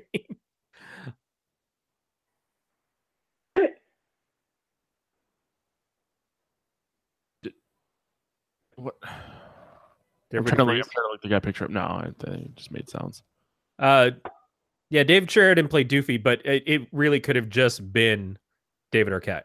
That's what I thought. I yeah. was trying to think if it was David Arquette in the original. And then, yeah. yeah, it was David Arquette who played it in Scream, right? Yep. Yeah. He, yep. I mean, he fucking. I mean, it looks pretty spot on. They they did a good job with that. Have you looked at the movies that this David Sheridan guy has been in? No, they're like. Well, he was in The Devil's Rejects, uh, but he was in Haunted House, Haunted House two, Sex Drive. Yeah, Haunted House with the, the current black, more current version of scary movies. Yep. With... yep. Yeah, so he was in Corky Romano, and Bubble Boy. Well, that's Wait. unforgivable in both counts. Uh-huh. He was in a movie called Gay Robot in two thousand six. There are five scary. Oh. Yeah, I. Did they ever make a sixth? Five. I thought yeah. I. I don't think I. I would watch anyone except that first one. Man, I didn't realize that there was that many. Probably better that way. Well, they started bringing yeah. Charlie Sheen in, and then Anna Faris left, I think, after the fourth one. Uh, so they started doing weirder things. They got to War of the Worlds. Uh, they did a bunch of other stuff. But then Charlie Sheen came in, and then I think in the last one, it was Charlie Sheen and one of the girls from uh, the the musical, the shit, the High School Musical. Oh. Ashley Tisdale? Yeah, I think she was in it. Yeah, man, this the the, the fifth one is Snoop Dogg, Mac Miller, Terry Crews. Mm-hmm. Yeah, it's pretty. Uh, it's pretty I mean, bad. Terry Crews coming in elevates anything. Terry Crews is awesome. Terry Crews is the fucking man. I fucking love that guy. Yeah, that's yeah. I think that's Ashley Tisdale. That's what it says. Yeah. Did you guys like actually, as scary movie fans, do you, did you find it like funny? Did you guys actually enjoy it? Like when you watched it the second time, did you actually enjoy it, or is it like? I laughed one yeah. time. I laughed one time, and uh, I'll tell you what it was. It was when Cindy's running up the stairs and she's throwing all the stuff down at the killer, and uh, she throws Grandma down the stairs. And I kind of like almost chuckled at that, but when she pushed the piano down the stairs afterwards, and then Grandma gets hit by it, that's the one point where I laughed. That is sadistic. You laugh at a dying grandmother hit by oh, a piano. All the time. That that's how I want my grandmother to go. I thought this movie was pretty funny. Like, to be I perfectly honest, I thought it was funny. I, I did not hate watching this. I agree. I actually, I think, I you know, looking back, even the, the was up, as stupid as it was, yep. it was nostalgic and it was pretty funny. Mm-hmm. I think so. I enjoyed it. I agree. Um, I suppose we should rate this. Corey wants to eat pork, and I gotta close my chickens up so they don't get eaten, because mm. that's the type of things I have to do with my life now. Don't put yeah. them near my pork. We had three get eaten like two weeks ago. Oh man, I didn't tell you that. No, how drunk were you? Enough. Yeah. Enough that I left it. So one night we would, or one morning, she went out there and there was a head and no body. And then the next day oh. there was a body and no head, and then just a bunch of feathers in the corner of the yard. Yeah. That's sad. Oh, no, it's super sad, but it's it's nature, you know? So no, now she, has all the, she has like these fake predator eyes on it. So if you look out my backyard, it looks like there's a landing strip back there because it's just all these blinking red lights. Oh, not fake predator eyes on the chickens. No, they're like, looking out I, of the coop. Picture your wife gluing googly eyes on your chickens to make yeah, them look just scary. Yeah. No, it's these solar powered things, but uh nah. yeah. So Joe, as our guest, you have to score first, just a zero to mm. five. You can give an explanation if you want. You really don't have to though. You can do whatever you want. I'm gonna go three because, and I'm not gonna give an explanation because I really have to piss, and I gotta pee too, and that, that's usually when I know it's time yeah. to start wrapping it up, is when my yeah. bladder's about to yeah. explode. Yeah. I, I too have to pee. Yep. Corey, uh, I'm I'm honestly gonna give it a one. All right, go figure. I, I just don't enjoy it. I, it, but I, I get why other people do. It's just for some reason it it just never clicked with me. Yeah, uh, I'm gonna give her a three. Um, yeah, it was decent. And then uh, yeah, I'm just gonna do this so that Corey doesn't have to. Uh, you can contact us by leaving us a voicemail at eight oh five, three two eight, three nine six six. You can email us at pot at g n cast dot com, or you can leave a message on the website.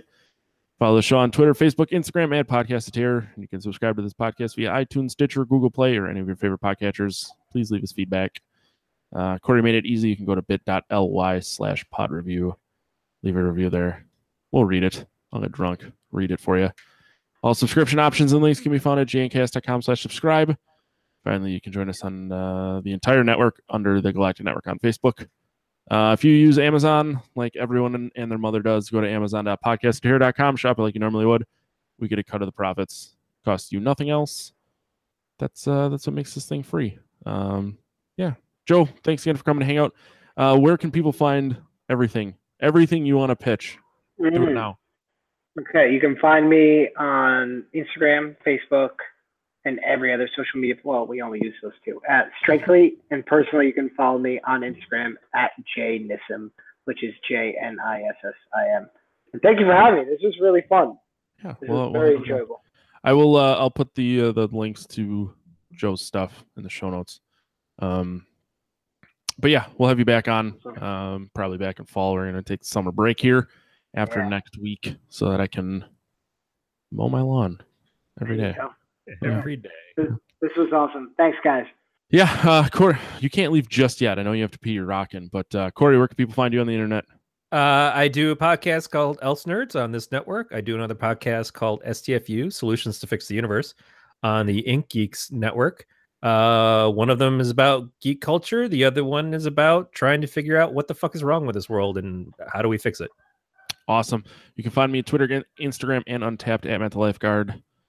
Uh, so that's going to do it. Next week, we're going to be talking about Tremors with Jack, the Jack Picone. Maybe Jack. One other person. I'm not sure if Jeff's coming or not. Um, but yeah, we'll be back to that episode. Probably be a pretty long one, and then we will be taking our summer break. So yeah, that's gonna do it for another episode of the Podcast of Terror. We will talk to you guys next week. Go pee, everybody.